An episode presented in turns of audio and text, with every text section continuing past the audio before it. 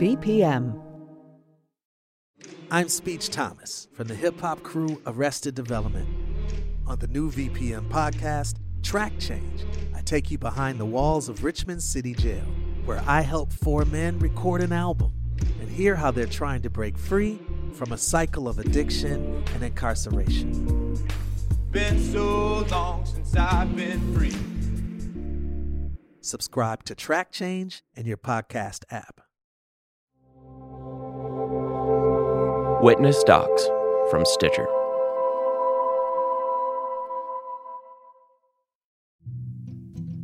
Hi, everyone, it's Kidada. This is Seizing Freedom, the show where we dig into archives to bring you stories about how African Americans freed themselves during the Civil War and built new lives during Reconstruction, and where we talk to the historians and artists who know the archives best. On this episode, I speak with Dr. Tera Hunter, Princeton historian and author of To Joy My Freedom and Bound in Wedlock. We talk about what it meant for African Americans to own their labor as well as their leisure time, as they strove for independence after the Civil War.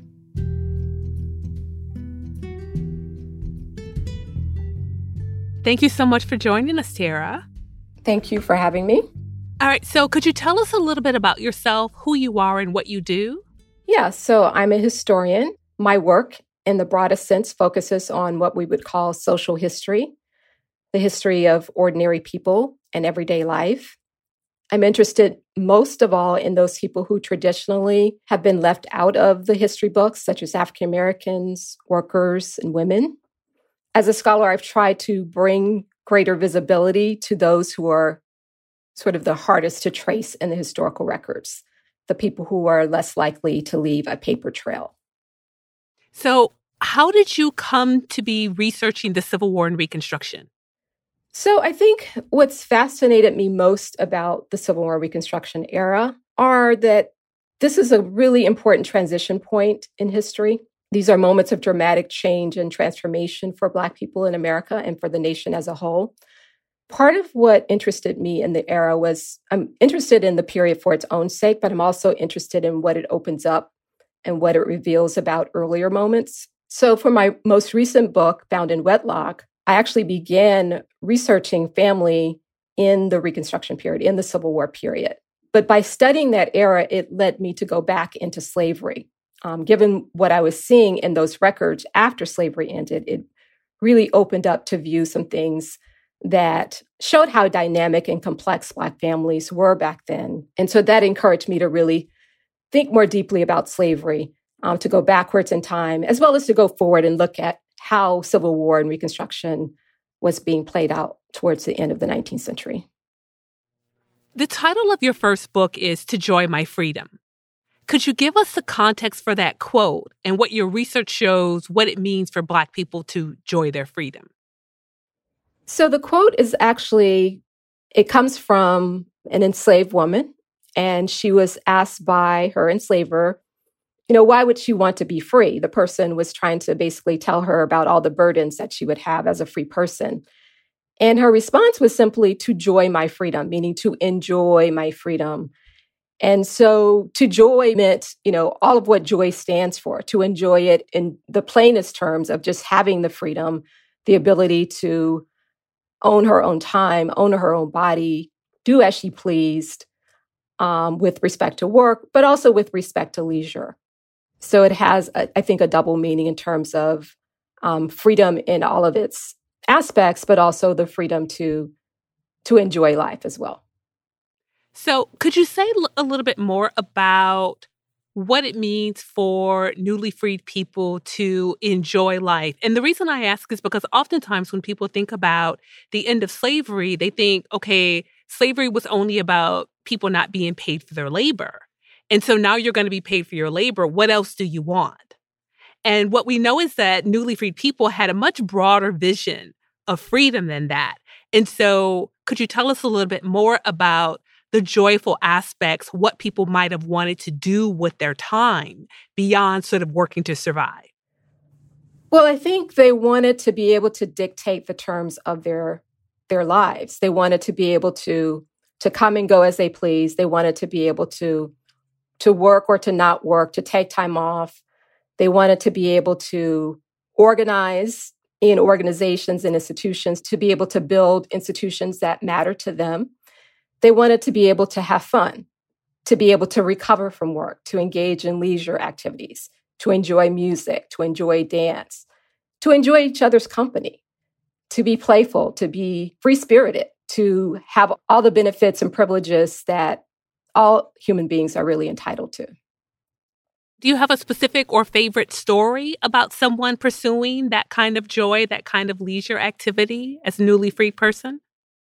There's a story that I tell into Joy My Freedom of just women literally walking down the street, you know, during Reconstruction, dressed in ways that were considered outside of their station, enjoying themselves loudly and laughing and having a good time. And it created a lot of resentment for those, you know, white residents who who witnessed what they saw on the streets because it meant that these were people who were enjoying themselves too much. They were acting outside of the position that white people thought they deserved. Those are the, the examples that, that strike me the most, the, the kinds of sort of ordinary actions that African Americans engaged in in their everyday lives that showed how much freedom meant to them and in the most mundane ways how they exercised that freedom and how that also rubbed white residents the wrong way. It made them indignant that these Black people would think of themselves in such a positive way.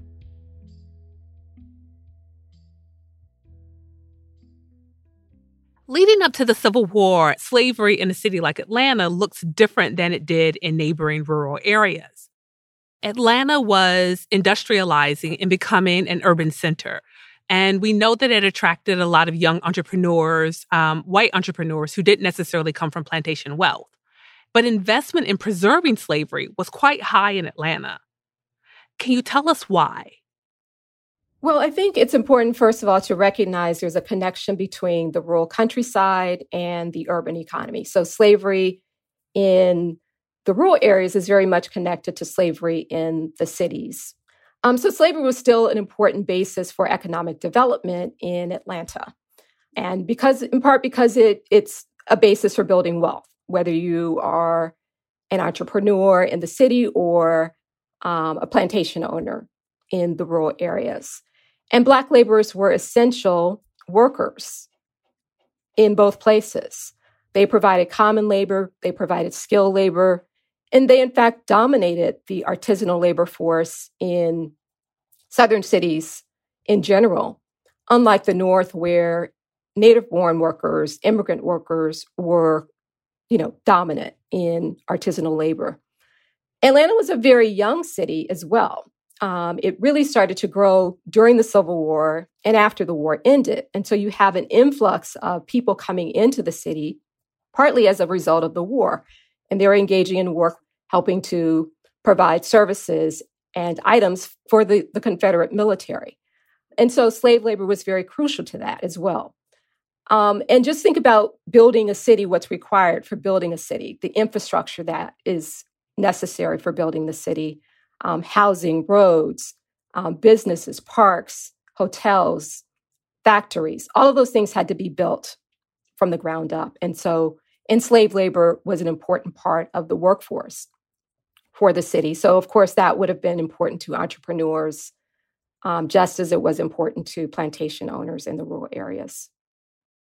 So, how did the relationship between white and Black working class workers evolve during the war? Well, the Civil War boosted the economy, the Atlanta economy. And so you have um, workers coming in to produce goods, as I mentioned, for the military uniforms, firearms, and so on. And the city served as a distribution point for products that were being produced in the city, as well as products that were produced elsewhere. And so there was a demand for more labor at the same time, there was a demand for soldiers. And so, in some ways, Black and white men swapped places. As, as white men were going off to fight, um, before African American men were allowed to join the Union Army, as white men were going off to fight for the Confederacy, they needed workers to take their places. And so Black men sort of filled in those places that they left behind. And at the same time, Black labor is still mostly concentrated in domestic work in Atlanta, even at that period. So African Americans are still doing a lot of the common labor. Another kind of relationship that evolved with Black and white workers was through the hiring out system. And so enslaved people were hired out to work as the helpers, often of skilled white workers. So they would hire enslaved people who they couldn't afford to, to purchase themselves outright. They would hire them to be their helpers. Um, so, for example, carpenters or blacksmiths might hire an enslaved person in that way. And then another interesting dynamic was wage earning families hiring in domestic workers.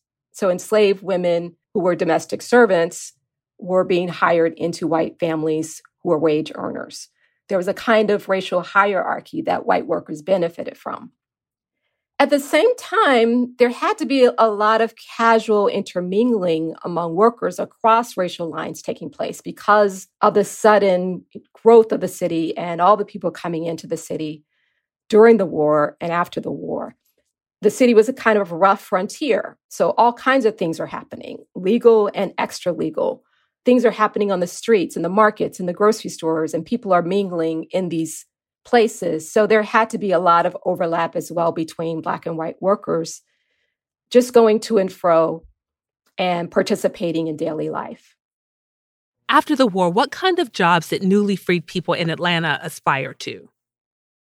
above all, I think it was what they aspired not to be, to not be slaves.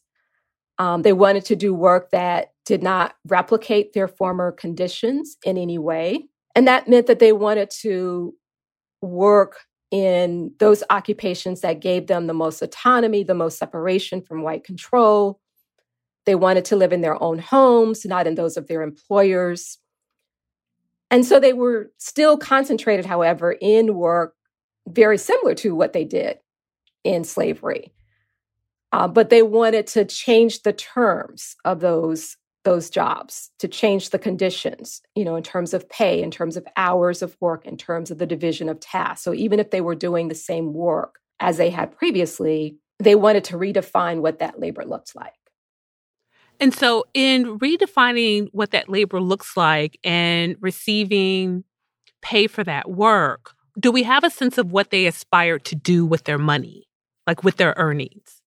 So, I think that money was partly for survival. I mean, I think that was really essential that they could actually use their money for survival, that they could use their money to live independently, to pay rent, to rent, you know, a room in a boarding house or to rent a bungalow, to buy their own food, to buy their own clothes, to buy shoes. Shoes were really special to take care of their children, to spend money on sending their, their kids to schools, to support organizations that they believed in, mutual aid organizations or churches.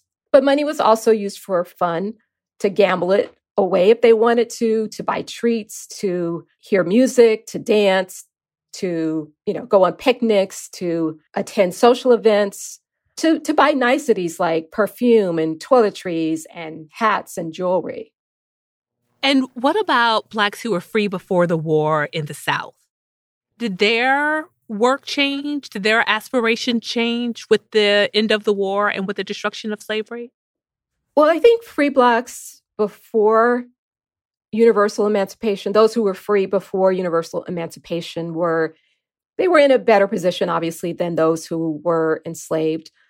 They tried to hang on to their privileges, the ones that they had already achieved, but they also tried to advance in this new environment as entrepreneurs, as educated professionals, as teachers, as preachers. Um, the men were really positioned to be leaders in the Republican Party, to run for office. They aspired to be the leaders, the spokespersons, the institution builders, women as well, um, saw themselves as, you know, uplifting the race. They wanted to build and run the kinds of organizations that could help their people, schools being one of the most prominent of those kinds of institutions.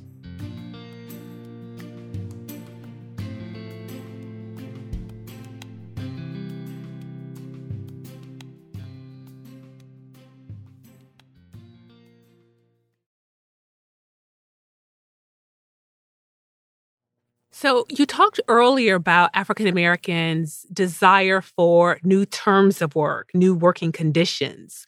What tactics did they employ to demand right to protections of their labor during Reconstruction? There were widespread working class mobilizations among workers of all races after the Civil War ended. So, Black workers were very much a part of that. This was especially true in cities in the South.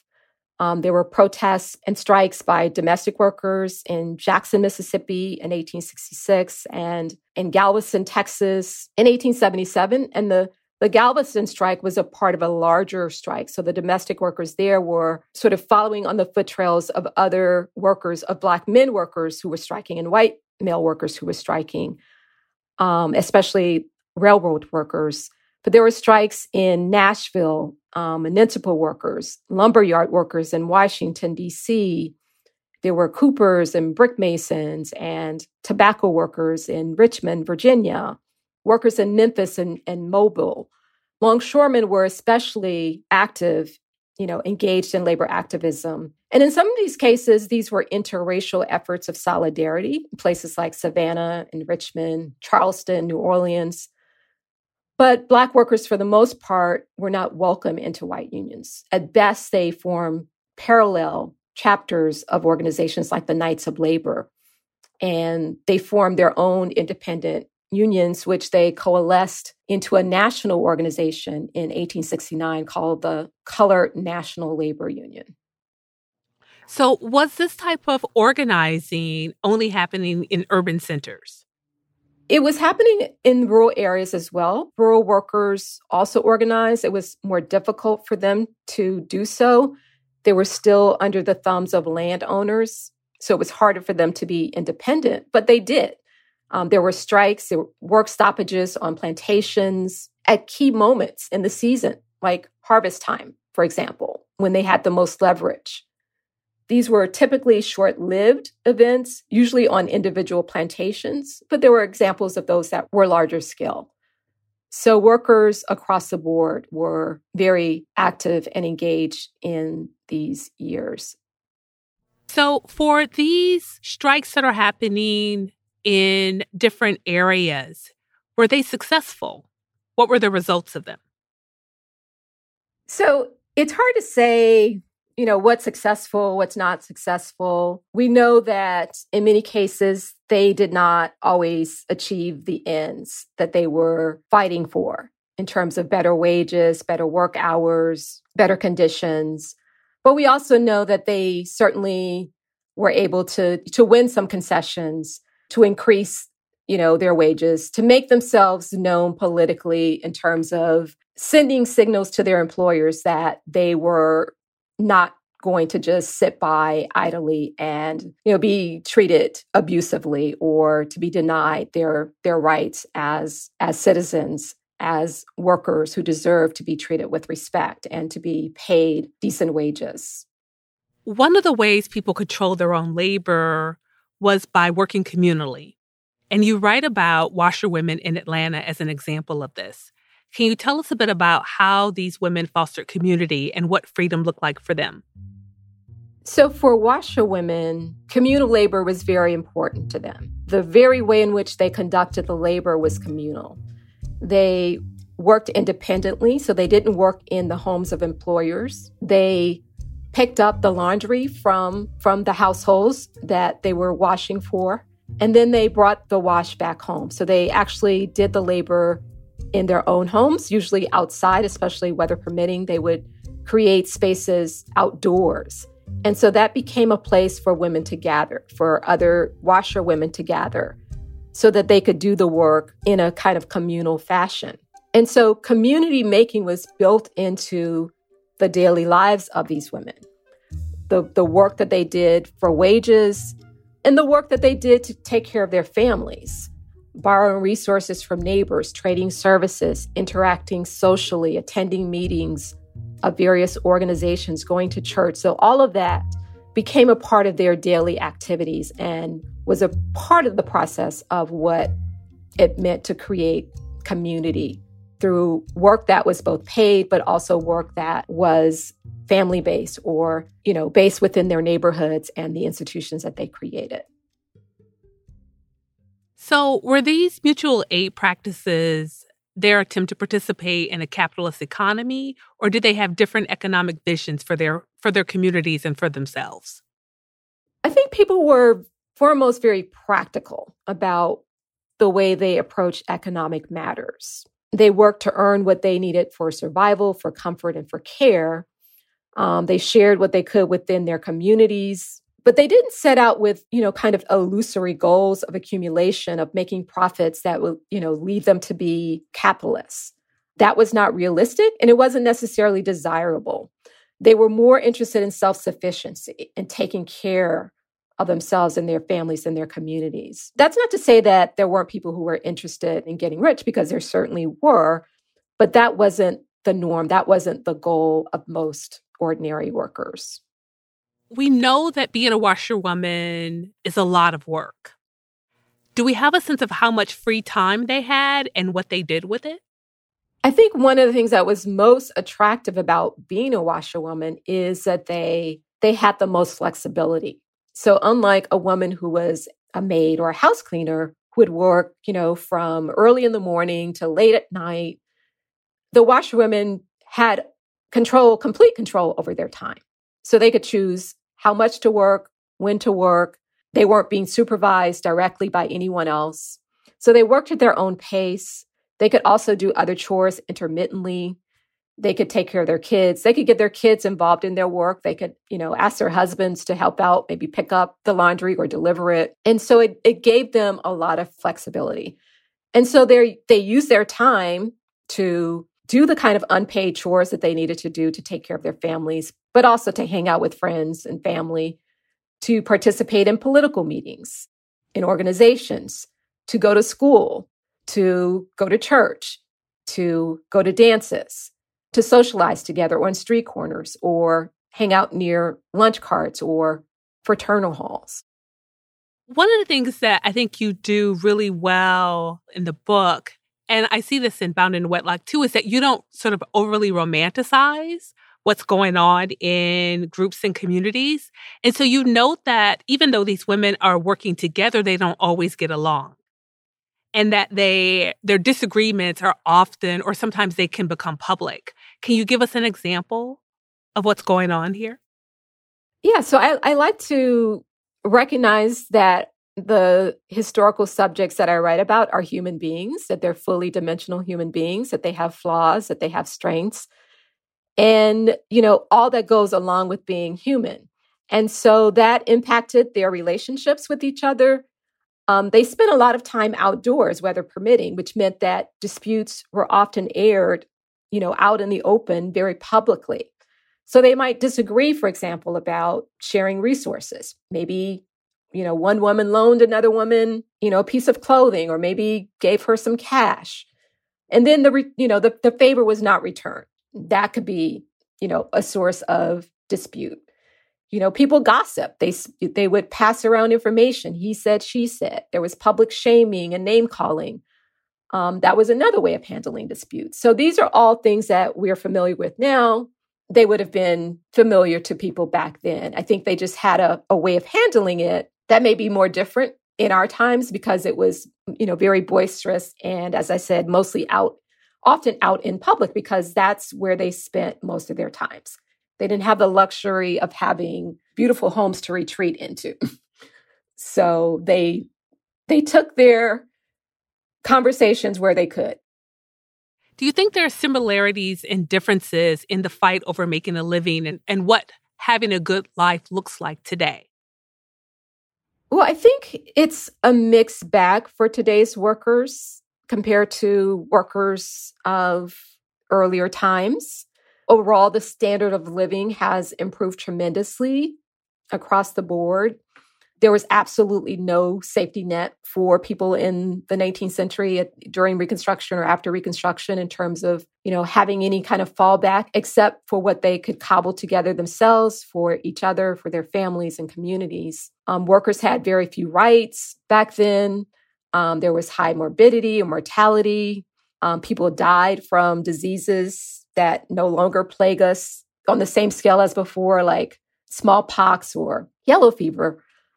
But I think one of the great ironies of the post civil rights era is that we've made progress tremendously, and yet there's still areas that we don't do so well in economically in terms of African Americans. If we just look at, for example, the rate of permanent unemployment and how that's increased every decade since the 1940s, African Americans are disproportionately in that pool of workers who've been kicked out of the economy. And, you know, think about what that means in terms of the centuries that African Americans have been central to the economy. It's astounding to reach the point where it's no longer true that African Americans are central to the labor economy in the same way, um, as some workers have become entirely disposable due to structural changes in the economy and the job market. And in many ways, workers are still fighting the same battles. If we just think about, for example, the debate that's happening right now in Congress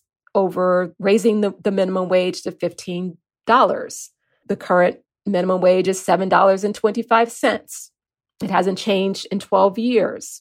And so we still have workers that are not earning enough to take care of themselves, to take care of their families at a standard that anyone deserves to be able to to live at given you know working full-time jobs. No one should be able to say that they're working full-time and yet are still living in poverty. And so i feel like we've we've made a lot of progress but we've also we're we're backsliding in some ways in terms of how we treat workers what we expect workers to do in exchange for what they're given in return you know just thinking about the pandemic in terms of essential workers. There's a lot of attention to you know treating them as heroes at the same time not paying them a living wage for the work that they're doing not to mention what i would call combat pay given the circumstances that they are having to work through you know the meat packers the delivery persons the grocery store clerks the nurses aides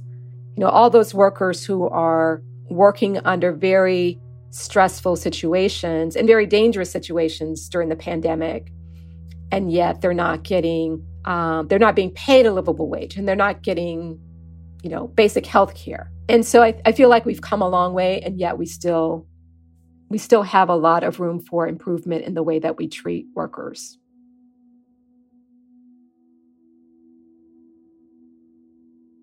Could you tell us a little bit about your second book, Bound in Wedlock?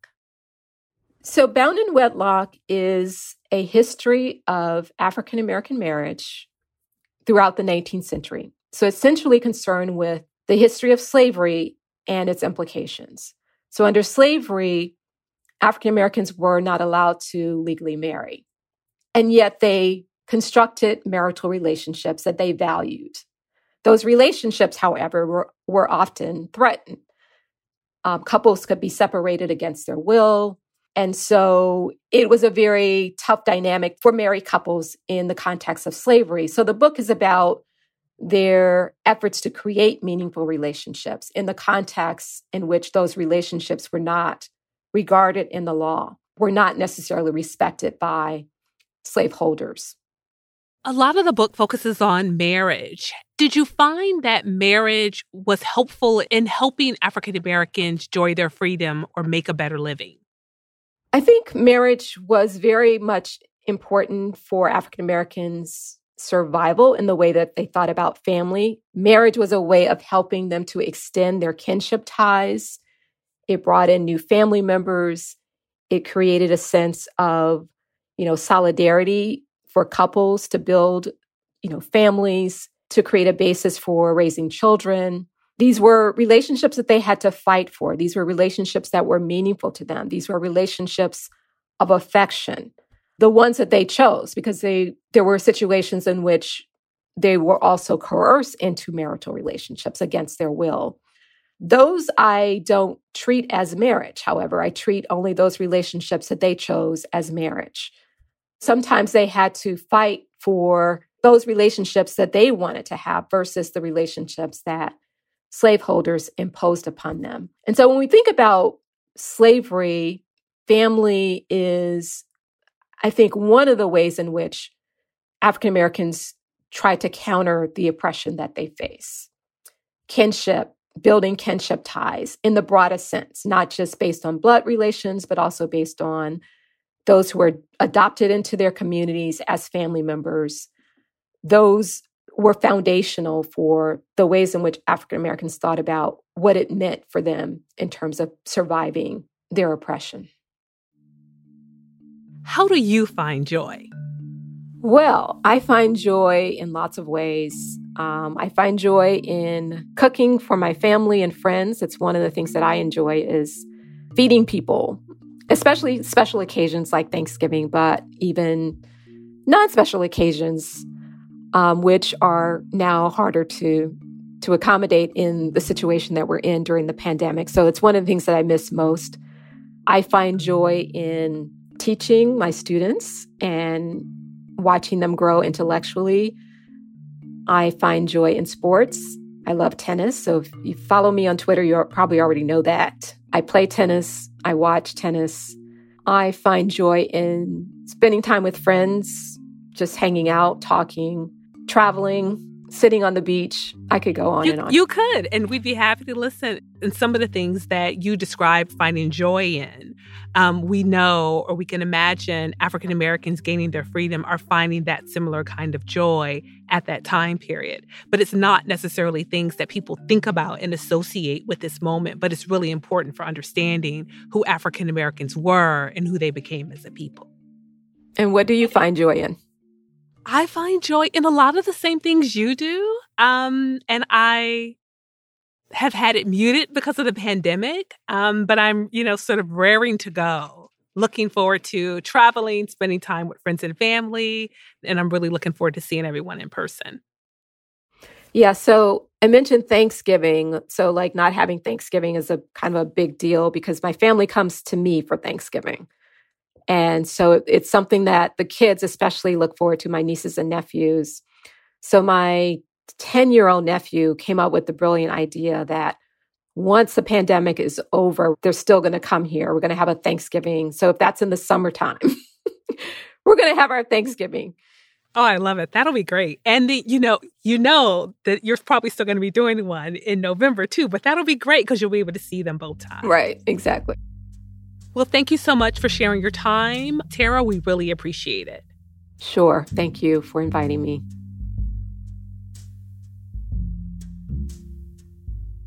Tera Hunter is the Edwards Professor of American History and Professor of African American Studies at Princeton University. Her research is focused on gender, race, and labor. She is the author of To Joy My Freedom Southern Black Women's Lives and Labors After the Civil War, and Bound in Wedlock slave and free black marriage in the 19th century.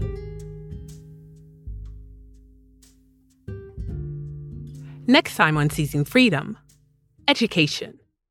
How newly freed people translated their lives through writing, led the charge for public school systems, and leveraged their educations to catapult themselves into political power. The Civil War simply put down the insurrection of barbarism against civilization and opened the way for education which is the real liberation. The sword may make the freed man, but only the truth makes the free man.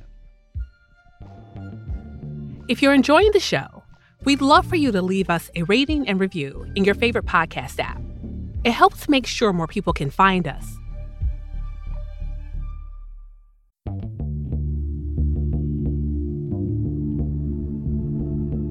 Seizing Freedom is a production of VPM and witness docs from Stitcher. The show is researched and hosted by me, Kidada Williams. It's produced by Lushik Waba, Joshua Moore, and Ronald Young Jr. Our theme song and music was composed by Dan Burns. Additional music from Blue Dot Sessions. Editing comes from Kelly Jones, Gavin Wright, and Camille Stanley. Our executive producer is Ed Ayers. Steve Humble is VPM's Chief Content Officer. You can find links to our archival resources and more information about this series at seizingfreedom.com.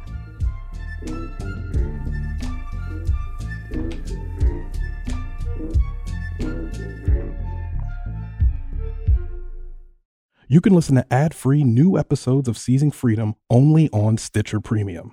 For a free month of Stitcher Premium, go to stitcher.com slash premium, select a monthly plan, and enter the code FREEDOM.